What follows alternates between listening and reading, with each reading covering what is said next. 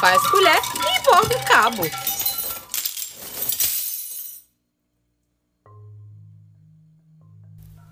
Olá pessoal, eu sou o Biratã, coordenador do programa educativo do Centro Cultural Vale Maranhão e estou aqui para apresentar a vocês o nosso projeto Faz Colher e Bordo Cabo. O título é parte de um ditado popular que ouvi pela boca de uma baiana de Acarajé na cidade de Salvador.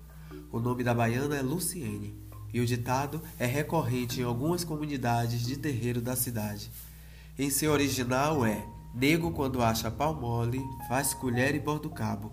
Esse ditado, como a maioria, tem caráter ambíguo, porém nos apropriamos desse fragmento por entender nele uma ênfase sobre a inexistência de fronteiras entre vida cotidiana, arte e função nas práticas, saberes e fazeres do povo. O nosso objetivo é criar um acervo com artistas, agentes e ações.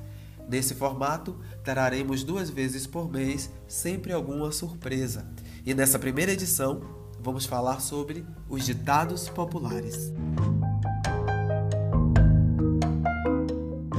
Assim como os provérbios, gírias, clichês, slogans, entre muitos outros, os ditados são recursos verbais agrupados sob a denominação geral de fraseologia popular. São as variantes linguísticas que também compõem a língua corrente. Essa que é parte dinâmica da língua, que considera e organiza a multiplicidade sociocultural de um mesmo grupo linguístico.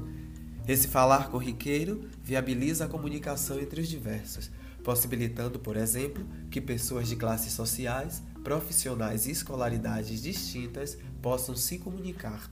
A língua corrente é rica em coloridos e muito disso se deve à expressão popular. E sobre essas expressões, sobre os ditos populares, Muitas vezes nos perguntamos: qual a sua origem? De onde vieram? Qual a sua importância na cultura? Em relação às suas origens, não podemos afirmar lugar nem data precisa. Alguns, talvez os mais recentes e ou de características mais locais, podem oferecer algum tipo de pista que ajude a especular sobre o seu surgimento.